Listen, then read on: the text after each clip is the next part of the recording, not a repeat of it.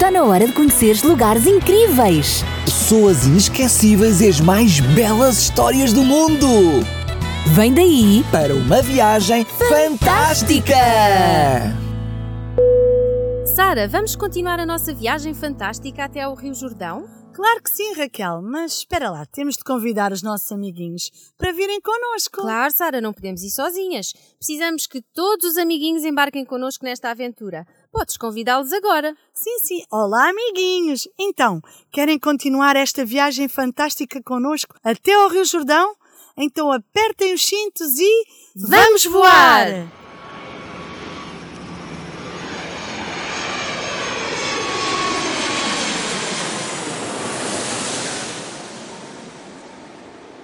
Que bom! Chegamos e vamos viajar até ao lado oriental do Rio Jordão. O povo está acampado nos bosques da Cássia de Sitim. Mas agora parece que estamos perante um grande problema. Não é verdade, Raquel? Sim, nós estamos acampados no lado oriental do Rio Jordão e este rio é uma barreira para chegarmos a Canaã. Realmente, como é que este povo vai conseguir atravessar este rio? O Senhor vai falar com Josué pela primeira vez. Vamos escutar. Por isso, prepara-te tu e todo o povo de Israel para atravessarem o Rio Jordão e entrarem na terra que eu lhes vou dar. Josué 1, 2. Mas Deus disse para passar, mas como? Ele não deu nenhuma instrução de como deveriam fazer a passagem. Eu já estou até a ficar preocupada. Não te preocupes, Sara, porque Josué sabia que Deus daria os meios para que o seu povo atravessasse o rio. Olha, repara, Josué já iniciou os preparativos para avançarem. É mesmo um homem de fé. Olha como ele está animado. Sabes, estive a ver o mapa e descobri que depois de atravessarmos o rio, vamos encontrar a poucos quilómetros uma cidade fortificada. Sabes o seu nome? Sim, sim, é a cidade de Jericó. É grande e solidamente fortificada. Esta cidade é como se fosse a chave de todo o território. E esta cidade é outro obstáculo para o povo de Israel. Repara que Josué acabou de enviar dois jovens como espias para visitarem Jericó e verificarem algo quanto à sua população, recursos e para ver a resistência das suas fortificações. E eu quero dizer-vos que estes dois jovens correram grande perigo, pois os habitantes da cidade estavam aterrorizados e suspeitavam de todos os que lá entravam. Sim, eles estavam constantemente em alerta. Mas, Sara, quem é que os terá ajudado quando eles foram à cidade? Foram ajudados por Raabe, uma mulher de Jericó. Ela também corria perigo de vida. Mas, como recompensa à sua bondade, eles prometeram a Raabe que quando a cidade fosse tomada pelos israelitas, ela e a sua família seriam protegidas. Então quer dizer, Raquel, que os espias voltaram sãos e salvos? Sim, senhor, e trouxeram boas notícias. Queres ler Josué 2, 10 e 11? Sim, claro. Vou então ler as boas notícias. Eu sei que o Senhor vos deu este país.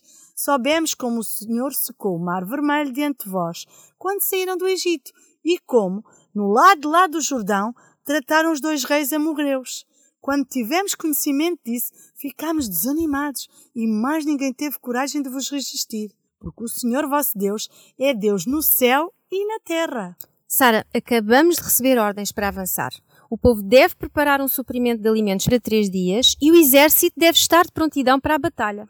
Amiguinhos, todos concordaram com os planos de Josué e asseguraram-lhes a sua confiança e apoio. Sim, eles disseram: faremos tudo o que nos disseste e iremos para onde nos mandares. Havemos de obedecer-te em tudo, tal como obedecemos a Moisés. Basta que o Senhor esteja contigo, como esteve com Moisés. Josué 1, 16 e 17. Olha, Raquel, chegou a hora da partida. Vamos deixar os bosques de Acácia de Setim e vamos descer até à margem do Rio Jordão. Sem o auxílio divino, não vamos conseguir atravessar o rio. Sabem, amiguinhos, nesta época do ano, isto é, na primavera, a neve que derretia nas montanhas aumentou muito o caudal do Rio Jordão. É verdade, e o rio transbordou, por isso é impossível atravessá-lo. Eu acho que Deus vai fazer um milagre. E tu? Eu também acho. Escuta, Josué, por indicação divina, ordenou ao povo que se santificasse. Deveriam remover os seus pecados e livrar-se de toda a impureza exterior. Pois amanhã, disse ele, fará o Senhor maravilhas no meio de vós. Então, no dia seguinte, a arca deveria abrir o caminho. E quando vissem o sinal da presença de Deus, mudar-se do seu lugar para o centro do acampamento e avançar em direção ao rio, deveriam então partir do seu lugar e segui-la. Tudo isto foi explicado a Josué e ele disse: Fiquem sabendo que o Deus vivo está no vosso meio e que ele há de expulsar os cananeus. Por isso, a arca da aliança do Senhor de toda a terra vai à vossa frente atravessar o Jordão. Josué 3, 5, 6, 10 e 11. Que momento incrível! Os sacerdotes levam aos ombros a arca e nós vamos atrás, a cerca de um quilómetro de distância da arca, e os sacerdotes já estão junto ao rio Jordão. Eles estão a mergulhar os seus pés na água do rio. Ah, amiguinhos! A corrente parou do lado de cima e do lado de baixo continuou a correr.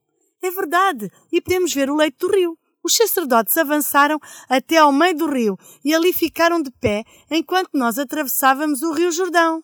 Todos ficámos impressionados.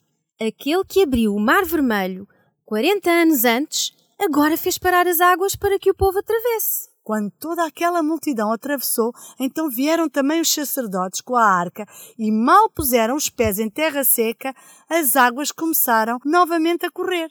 Olha, Sara, e eu reparei que doze homens, um de cada tribo, apanharam cada um uma pedra do leito do rio no lugar onde os sacerdotes estavam em pé com a arca. O que é que tu achas que vão fazer com as pedras? Então, Raquel, essas pedras deviam ser erguidas como um monumento do primeiro lugar de acampamento além do rio.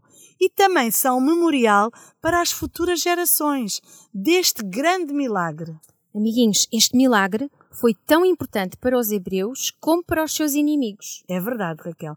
Para os hebreus foi a certeza que eles estão seguros e que Deus está sempre em todos os momentos e está sempre a protegê-los. E foi também uma prova de que Deus ia agir através de Josué e ia ajudá-los, assim como agiu por intermédio de Moisés.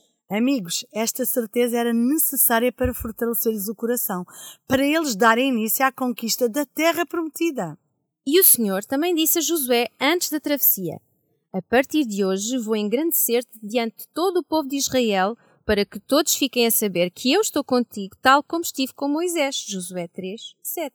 E é verdade, a promessa cumpriu-se. Vou ler. Aquilo que o Senhor realizou naquele dia fez com que o povo de Israel considerasse Josué como um grande homem. E todos o respeitaram como tinham respeitado Moisés até ao fim da sua vida. Josué 4,14 Amiguinhos, o milagre destinava-se também a aumentar o temor com que eram olhados pelas nações circunvizinhas e assim preparar o caminho para o seu triunfo mais fácil e completo na conquista das terras. E sabem, quando a notícia de que Deus detivera as águas do Jordão diante dos filhos de Israel chegou aos reis dos amorreus e dos cananeus, os seus corações ficaram a tremer de medo. Amiguinhos, Deus também está convosco, assim como esteve com Josué e o povo. O Rei do céu e da terra nunca vos deixará e estará sempre convosco. E quando surgirem problemas, lembrem-se que Ele pode abrir os Jordões da vossa vida. É verdade. E agora vamos acampar nas planícies de Jericó e celebrar a Páscoa, que é um memorial do livramento do povo do Egito. E no livro do Josué diz o seguinte: Nesse dia comeram pão sem fermento e espigas de trigo assadas. Um dia depois de terem comido dos frutos da terra, não caiu mais o maná e nesse ano passaram a alimentar-se do que produzia a terra de Canaã. Josué 5, 9 a 12. É tão bom, amiguinhos. As viagens pelo deserto terminaram e os meus pés estão a pisar na terra prometida. Posso dizer-vos que é uma sensação maravilhosa. E agora chegou a hora de nos despedirmos. Adeus, amiguinhos, grandes e pequenos. Cheinhos ou magrinhos. Que Deus vos abençoe hoje e sempre. E não se esqueçam, vamos continuar juntos até Canaã nesta viagem fantástica. Amiguinhos, se ainda não tens uma Bíblia, nós temos uma para te oferecer. Só precisas de enviar um e-mail para programas@radiorcs.pt com o teu nome e a tua morada. Está na hora de conheceres lugares incríveis, pessoas inesquecíveis e as mais belas histórias do mundo. Vem daí para uma viagem fantástica.